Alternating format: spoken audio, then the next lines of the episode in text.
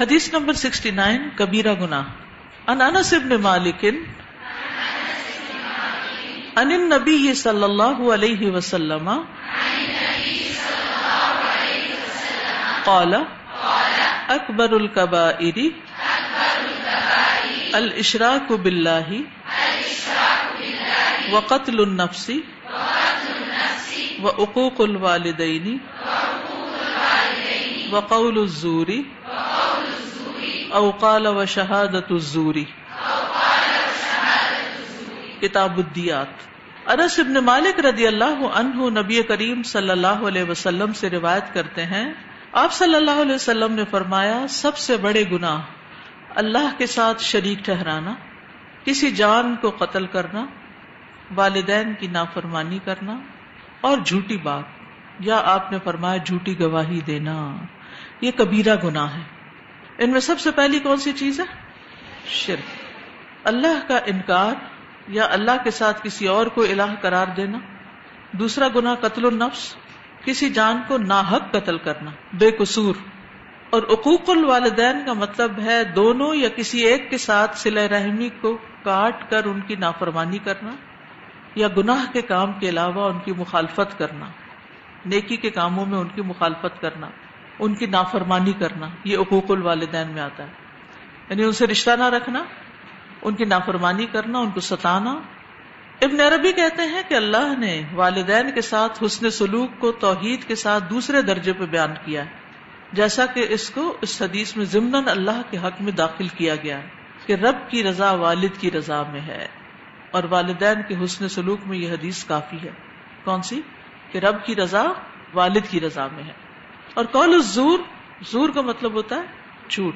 ایسی جھوٹی گواہی دینا جس کے ذریعے وہ باطل تک پہنچے، حرام کام تک پہنچ جائے تھوڑی مقدار میں گواہی ہو یا زیادہ؟ تو سب سے پہلا گنا جو ہے وہ شرک کا ہے۔ عبداللہ بن مسعود سے روایت ہے، وہ کہتے ہیں، میں نے نبی صلی اللہ علیہ وسلم سے پوچھا، اللہ کے نزدیک سب سے بڑا گنا کون سا ہے؟ آپ نے فرمایا، تم اللہ کے ساتھ کسی کو شریک ٹھہراؤ، حالانکہ اس نے تمہیں پیدا کیا ہے۔ شرک ایک ناقابل معافی گنا ہے۔ اللہ کے ساتھ کسی بھی چیز کو شریک نہیں ٹھہرانا چاہیے۔ کسی بھی صورت شرک نہیں کرنا چاہیے اگرچہ جان جانے کا خطرہ ہو۔ ابو دردا کہتے ہیں کہ مجھے میرے خلیل نے وسیعت فرمائی کہ تم اللہ کے ساتھ کسی بھی چیز کو شریک نہ ٹھہرانا، اگرچہ تمہارے ٹکڑے کر دیے جائیں اور تمہیں جلا دیا جائے۔ پھر ہے جان کی حرمت۔ مسلمان کی ہر چیز دوسرے مسلمان پہ حرام ہے۔ اس کا خون، اس کا مال، اس کی عزت و آبرو۔ ایک مومن کا قتل کا گناہ کتنا بڑا ہے؟ آپ صلی اللہ علیہ وسلم نے فرمایا، اگر تمام آسمانوں اور زمین والے کسی مومن کے قتل میں شریک ہوں، تو اللہ ان سب کو جہنم میں دھکیل دے گا۔ ایک انسان کو قتل کرنا جو ہے، وہ اتنا بڑا جرم ہے اور اس کی سزا اتنی بڑی ہے کہ ایک کی بجائے اگر ہزار لوگ اس قتل میں شریک ہیں، مشورے سے یا اشارے سے یا مالی طور پر، تو سب کے سب اس کی سزا بھگتیں گے۔ اسی طرح ایسا شخص اللہ کے ہاں انتہائی مبغوز ہے۔ بے جا خون بہانا جنت کے دروازے پر رکاوٹ بنے گا۔ پھر والدین سے حسن سلوک۔ والدین کی نافرمانی حرام ہے۔ صحیح بخاری میں آتا ہے، ان اللہ حرم علیکم عقوق الامہات اللہ نے تم پر ماؤں کی نافرمانی کو حرام کیا ہے۔ لیکن آج آپ دیکھیں کہ بچوں کا اپنے والدین کے ساتھ کیا سلوک ہے۔ وہ کہتے ہیں، کھا لو۔ کہتے نہیں، ہمیں نہیں کھانا۔ وہ کہتے پڑھ لو، نہیں پڑھنا۔ کچھ کر لو، کچھ نہیں کرنا۔ سو کے اٹھ جاؤ، نہیں اٹھنا۔ ہر ہر چیز میں ان کو ستا رہے ہوتے ہیں۔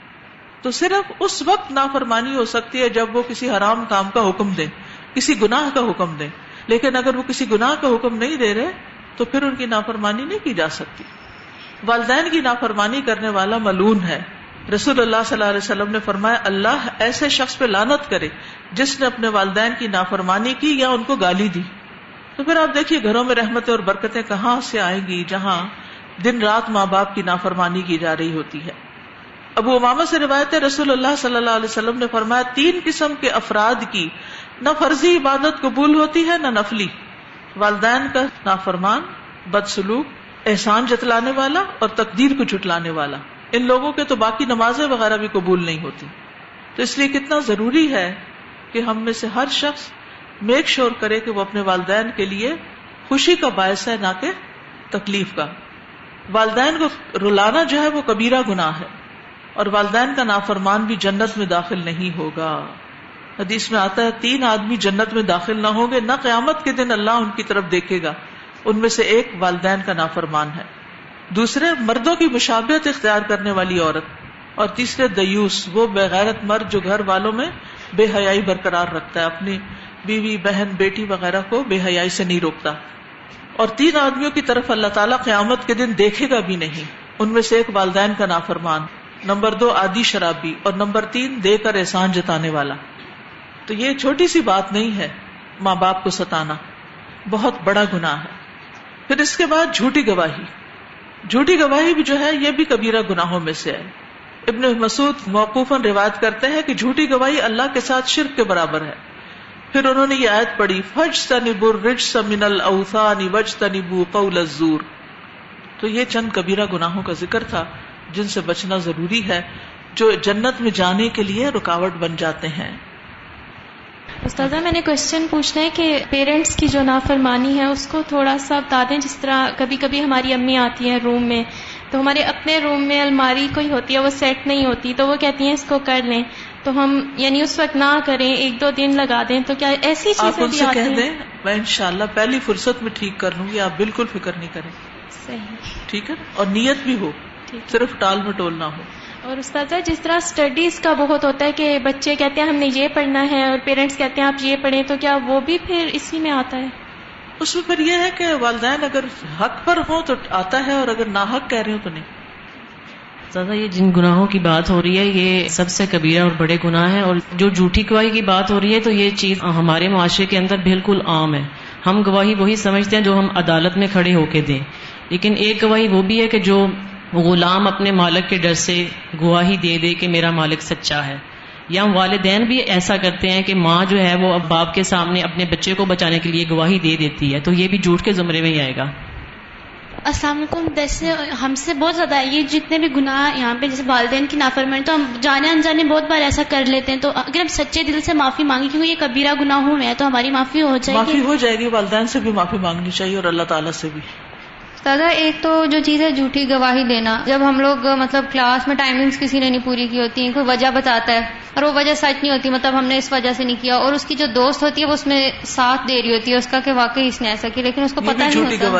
اور دوسری بات یہ کہ جس طرح یہ حدیث ہے کہ والد کی رضا میں رب کی رضا ہے تو جب ہمیں کسی بات سے منع کرتے ہیں تو ہم ان کو فورس کرنا شروع کر دیتے ہیں نہیں نہیں ہم نے یہ کرنا ہی کرنا ہے۔ تو ایسا نہیں کرنا چاہیے۔ ایسا نہیں کرنا چاہیے۔ حدیث نمبر ستر۔ حرام کام۔ انل مغیرتی ان نبی صلی اللہ علیہ وسلم قال ان اللہ حرم علیکم حقوق الامہات ومن ان بہاتی وبا ووعد البنات وکرہ لکم قیل وقال و کثرت السؤال و ادا المالی کتاب الادب۔ مغیرہ رضی اللہ عنہ نبی کریم صلی اللہ علیہ وسلم سے روایت کرتے ہیں۔ آپ نے فرمایا، بے شک اللہ نے تم پر ماؤں کی نافرمانی، خود چیز دینے سے رکنا اور دوسروں سے غیر ضروری مانگنا اور لڑکیوں کو زندہ درگور کرنا حرام قرار دیا ہے۔ نیز فضول باتوں کثرت سوال اور مال کے ضائع کرنے کو بھی ناپسند کیا ہے۔ یہاں پر لفظ آیا ہے اقوق الامہات۔ اقوق کا لفظ عق سے ہے، عین، قاف قاف۔ جس کا لفظی معنی ہوتا ہے کاٹنا۔ اور اس سے مراد قول و فیل میں کسی ایسے عمل کا سرزد ہونا جس سے باپ کو بیٹے سے تکلیف پہنچے یا ماں کو بیٹے سے تکلیف پہنچے۔ لیکن اگر باپ شرک یا نافرمانی کا حکم دے یعنی اللہ کی نافرمانی کا اور بیٹا بات نہ مانے تو اس صورت میں باپ کو تکلیف ہو تو یہ اس میں نہیں آتا۔ لیکن باپ کو مشقت میں ڈالنا منع ہے کہ بیٹا اس پہ تشدد کرے یا اس کو برا بھلا کہے تو یہ نہیں کر سکتا۔ ٹھیک ہے؟ یعنی بات مانی نہیں جائے گی لیکن جواباً کوئی کاروائی نہیں کی جائے گی۔ ابن عطیہ نے اس کا یہ ضابطہ بیان کیا ہے کہ کسی کام کو کرنے یا چھوڑنے میں ماں باپ کی اطاعت کی جائے۔ اگر مباح فیل چھوٹ رہے ہوں اور اس وقت والدین کی اطاعت کرنی پڑے تو اس مباح کو چھوڑ کر والدین کی اطاعت کرنا واجب ہے۔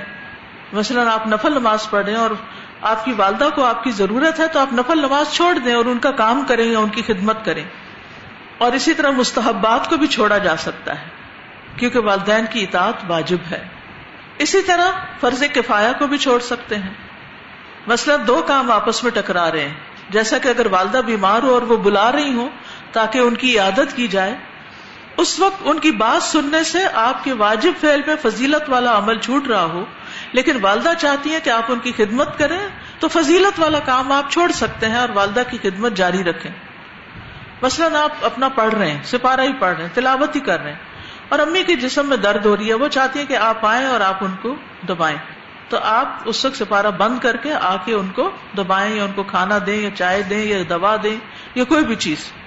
اگر آپ سمجھتے ہیں کہ آپ کا ٹیسٹ ہے اور آپ کو یہ بھی کرنا ہے، تو آپ یہ بھی کر سکتے ہیں کہ آپ ان کو دبانے کے ساتھ ساتھ اپنی کتاب پاس رکھ لیں اور ساتھ ساتھ پڑھتے بھی جائیں۔ ٹھیک ہے نا؟ لیکن ان کو اگنور نہیں کیا جا سکتا۔ یہ کوئی عذر بہانہ نہیں۔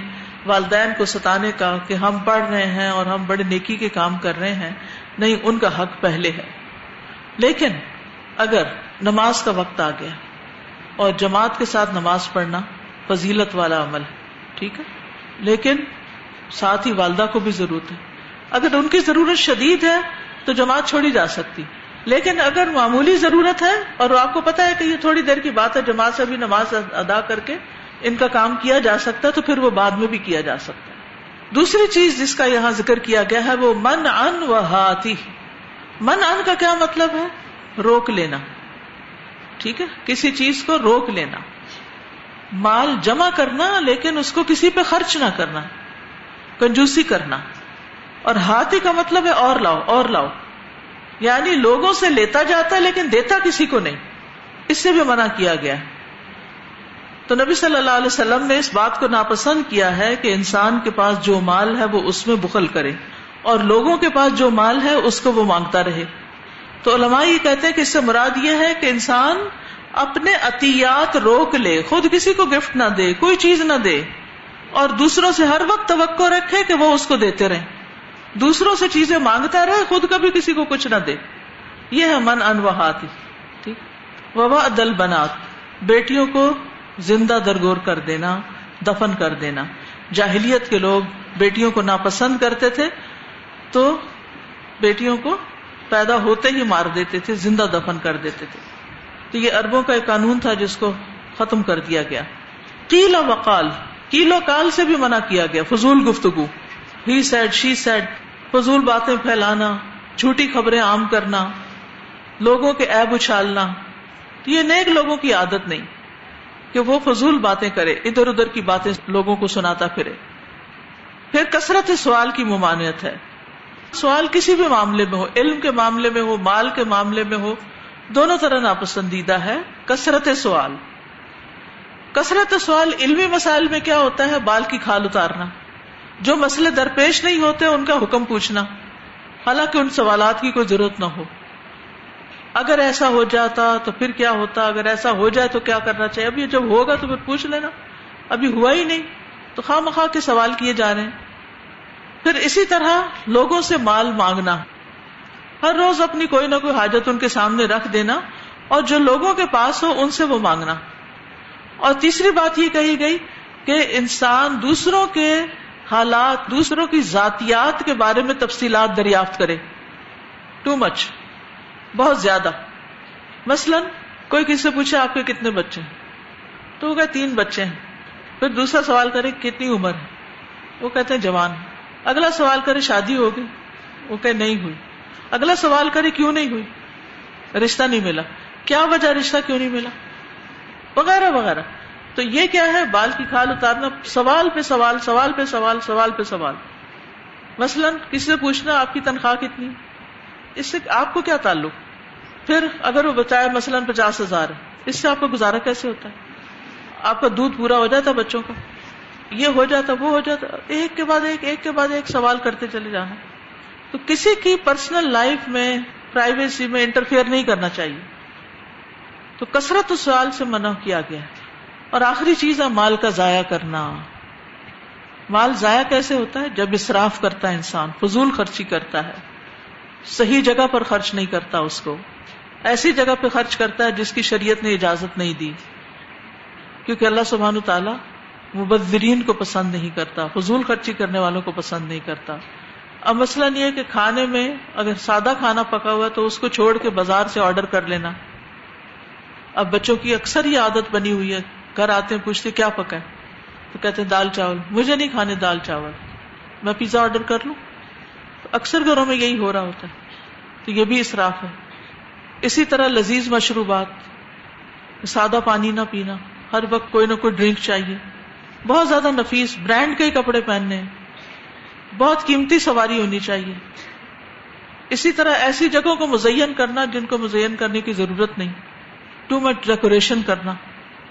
لیکن نیک کام میں مال خرچ کرنا عبادت ہے اور اس میں بھی حد سے زیادہ نہیں کرنا چاہیے کہ آپ پھر خود دوسروں سے مانگنا شروع کر دیں۔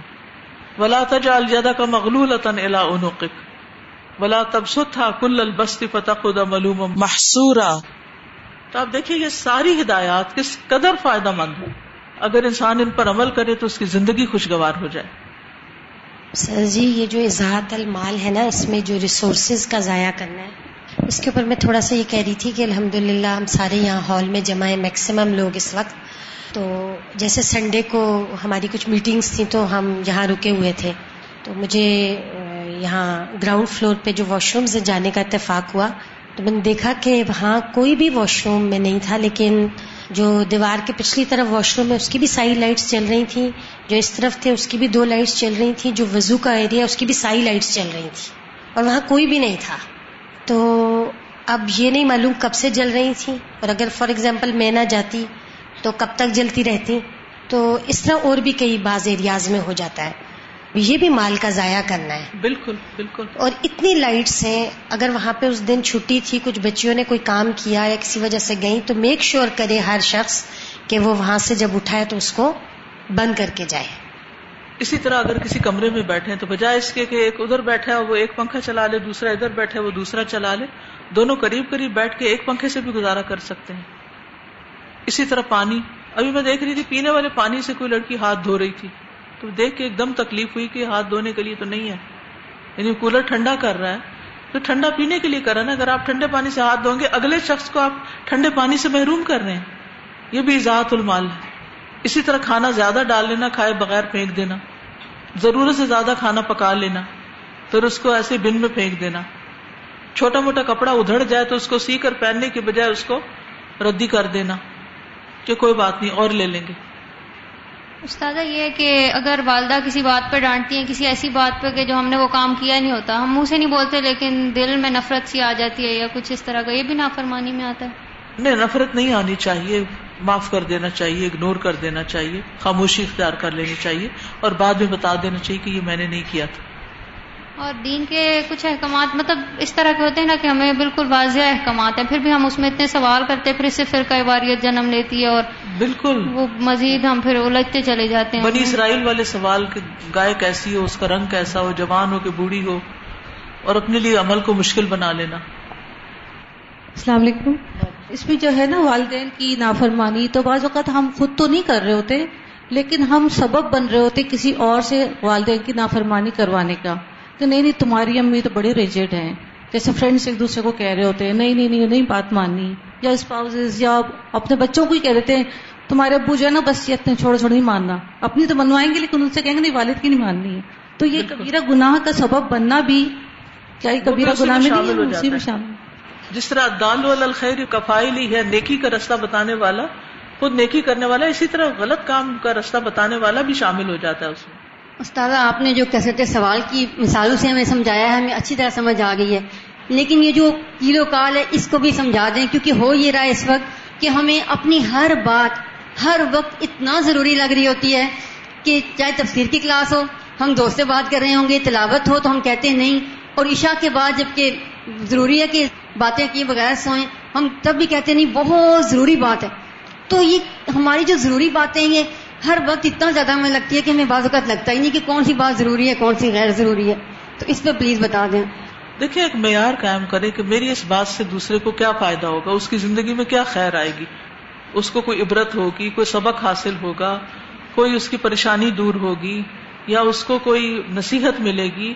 یعنی اپنی باتوں کو یوں ہی کیوں گوائے چلے جائیں کہ کوئی سننا بھی نہ چاہے اور آپ زبردستی سنائے چلے جائیں؟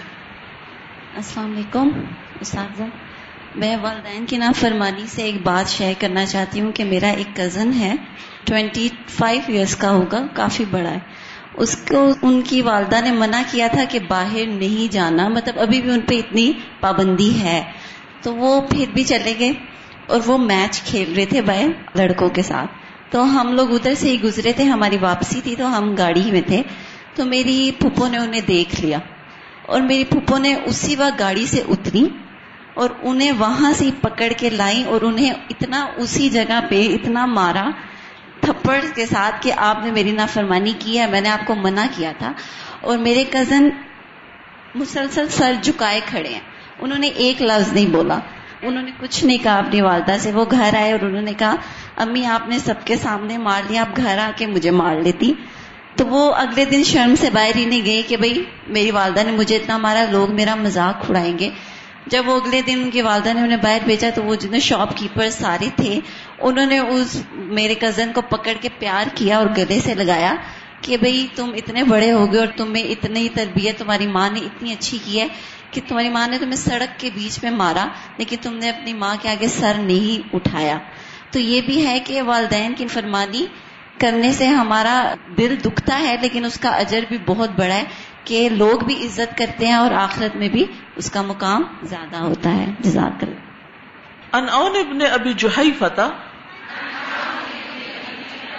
ان ابی ہی قال، لعن النبی صلی اللہ علیہ وسلم الواشمت والمستوشمت وآکل الربا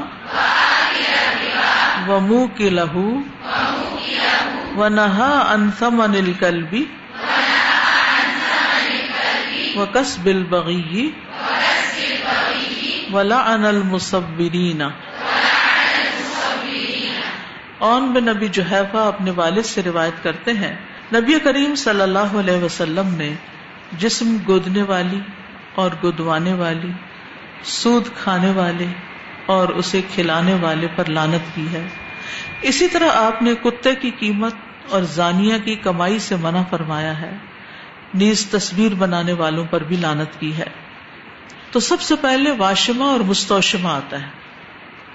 جسم کا گودنے کا عمل، جسے ٹیٹوز کہتے ہیں۔ یعنی جو کسی سے مطالبہ کرے کہ میرے بنا دو یا جو بنا کے دے۔ یعنی وشم ایسا عمل ہے جس میں جسم کو سوئی یا اسی طرح کی کسی اور چیز کے ساتھ چھید کیا جاتا ہے یعنی اس کو پرک کیا جاتا ہے، پھر اس میں کوئی رنگ بھر دیا جاتا ہے اور یہ رنگ پرماننٹ ہو جاتا ہے۔ کچھ لوگ اپنا نام لکھوا لیتے ہیں، کچھ لوگ بیل بوٹے گدواتے ہیں، کچھ لوگ تصویریں گدوا لیتے ہیں۔ لیکن یہ فیل جو ہے، یہ ملون ہے۔ مسروق کہتے ہیں کہ عبداللہ رضی اللہ عنہ نے کہا سود کھانے والے اور کھلانے والے اور اس پہ دو گواہی دینے والوں پر، جبکہ وہ جانتے ہو کہ یہ سودی معاملہ ہے، اور جسم گودنے والی اور گدوانے والی عورتوں پر، کیونکہ زیادہ تر یہ عورتیں کرتی ہیں بیوٹیفیکیشن کے لیے۔ اور زکوٰۃ کی ادائیگی میں ٹال مٹول کرنے والے پر، اور جو مدینہ میں ہجرت کرنے کے بعد مرتد ہو کر آرابی بن جائے یعنی باہر جنگلوں میں نکل جائے، وہاں رہنے لگے یہ لوگ قیامت کے دن نبی صلی اللہ علیہ وسلم کی زبان پر ملون ہوں گے یعنی اللہ کی رحمت سے دور ہوں گے۔ دوسری چیز، آکل الربا، سود کا کھانے والا۔ ربا خاص چیزوں میں اضافہ لینا یعنی زیادہ وصول کرنا، ایک چیز کو قبضہ لینے میں تاخیر کرنا۔ ربا ہر چیز میں نہیں ہوتا۔ یا تو ادھار بیچنے کی صورت میں ہوتا ہے کہ اگر تم نقد لوگے تو اتنے کی، ادھار لوگے تو اتنے کی، زیادہ پیسے لے اس میں۔ یا مخصوص چیزوں میں اضافہ لینے کی صورت میں ہوتا ہے۔ مخصوص چیزیں چھ ہیں، سونا، چاندی، گندم، کھجور، جو اور نمک۔ سود جو ہے ہر چیز میں جاری نہیں ہوتا۔ مثلا ایک اونٹ کو دو اونٹوں کے بدلے لینا، دو نکمے اونٹ دے کے ایک اچھا اونٹ خرید لینا، یہ سود نہیں۔ ایک گاڑی کو دو گاڑیوں کے بدلے میں لے لینا۔ اسی طرح ایک غلام دو غلاموں کے بدلے۔ تو سونا، چاندی، گندم، کھجور، جو نمک ان چیزوں میں اگر انسان ردی دے کے اور پھر اس کے ایکسچینج میں بہتر لے، تو نہیں، پہلے ایک چیز بیچے اور پھر اس کے بعد دوسری خریدے۔ سود جو ہے، یہ ایک سنگین گناہ ہے۔ رسول اللہ صلی اللہ علیہ وسلم نے فرمایا، سود کے بہتر دروازے ہیں۔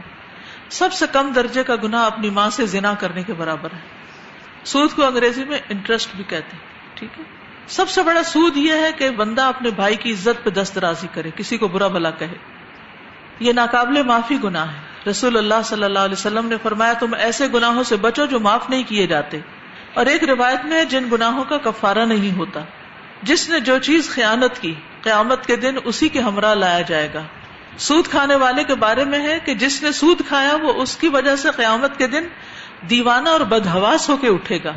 پھر آیت نے یہ آیت تلاوت کی جو سورت البقرہ کی دو سو پچہتر آیت ہے الدین یا کلون ربا لا یقومون اللہ کما یقوم الدی یا تخبت شیطان من المس۔ وہ لوگ جو سود کھاتے ہیں کھڑے نہیں ہوں گے، مگر جیسے وہ شخص کھڑا ہوتا ہے، جسے شیطان نے چھو کر خپتی بنا دیا ہو۔ سود سے منسلک ہر شخص پر لانت کی گئی ہے۔ رسول اللہ صلی اللہ علیہ وسلم نے سود کھانے والے، کھلانے والے، گواہی دینے والے اور اس کا معاملہ لکھنے والے سب پہ لانت فرمائی ہے۔ پھر اسی طرح سود کی ایک قسم یہ بھی ہے۔ جس نے اپنے کسی بھائی کی سفارش کی، پھر اس سے اس پر ہدیہ دیا اس نے۔ تو اگر اس نے اسے قبول کر لیا، تو سود کے دروازوں میں سے ایک دروازے میں داخل ہو گیا۔ یعنی کسی کی سفارش کر کے، کسی کا کام اس طرح کا کر کے، اپنے کسی جاہ کی وجہ سے یعنی آپ کے پاس کوئی اتارٹی ہے کوئی منصب ہے، تو پھر اس پر معاوضہ نہیں لینا چاہیے۔ شفاعت جو ہے، فی سبیل اللہ ہونی چاہیے۔ پھر اسی طرح کتے کی خرید و فروخت منع ہے۔ ابو زبیر سے روایت ہے، وہ کہتے ہیں، میں نے جابر رضی اللہ عنہ سے کتے اور بلی کی قیمت کے بارے میں پوچھا، تو نبی صلی اللہ علیہ وسلم نے اس سے جھڑک کے روکا، جھڑک کے روکا یعنی بہت سخت ناپسند کیا۔ لیکن تین مقاصد کی وجہ سے کتا خریدنا جائز ہے۔ جانوروں کی رکھوالی والا، کھیتوں کی رکھوالی والا اور شکاری۔ کیونکہ یہ سدھائے ہوئے ہوتے ہیں، بہت ٹرینڈ ہوتے ہیں، ان پہ خرچ کیا گیا ہوتا ہے۔ پھر ہے کسب البغی۔ زانیہ کی کمائی یعنی ایک عورت جنا کر کے پیسے لے اور پھر وہ آگے استعمال کرے۔ نبی صلی اللہ علیہ وسلم نے فرمایا، آدھی رات کو آسمان کے دروازے کھول دیے جاتے ہیں۔ ایک پکارنے والا آواز دیتا ہے کہ کوئی دعا کرنے والا ہے کہ اس کی دعا قبول کی جائے، کوئی مانگنے والا ہے کہ اسے دیا جائے، کوئی مصیبت زدہ ہے کہ اس کی مصیبت دور کر دی جائے۔ پھر جو مسلمان اس وقت دعا کرتا ہے، اللہ تعالیٰ اس کی دعا قبول کر لیتا ہے۔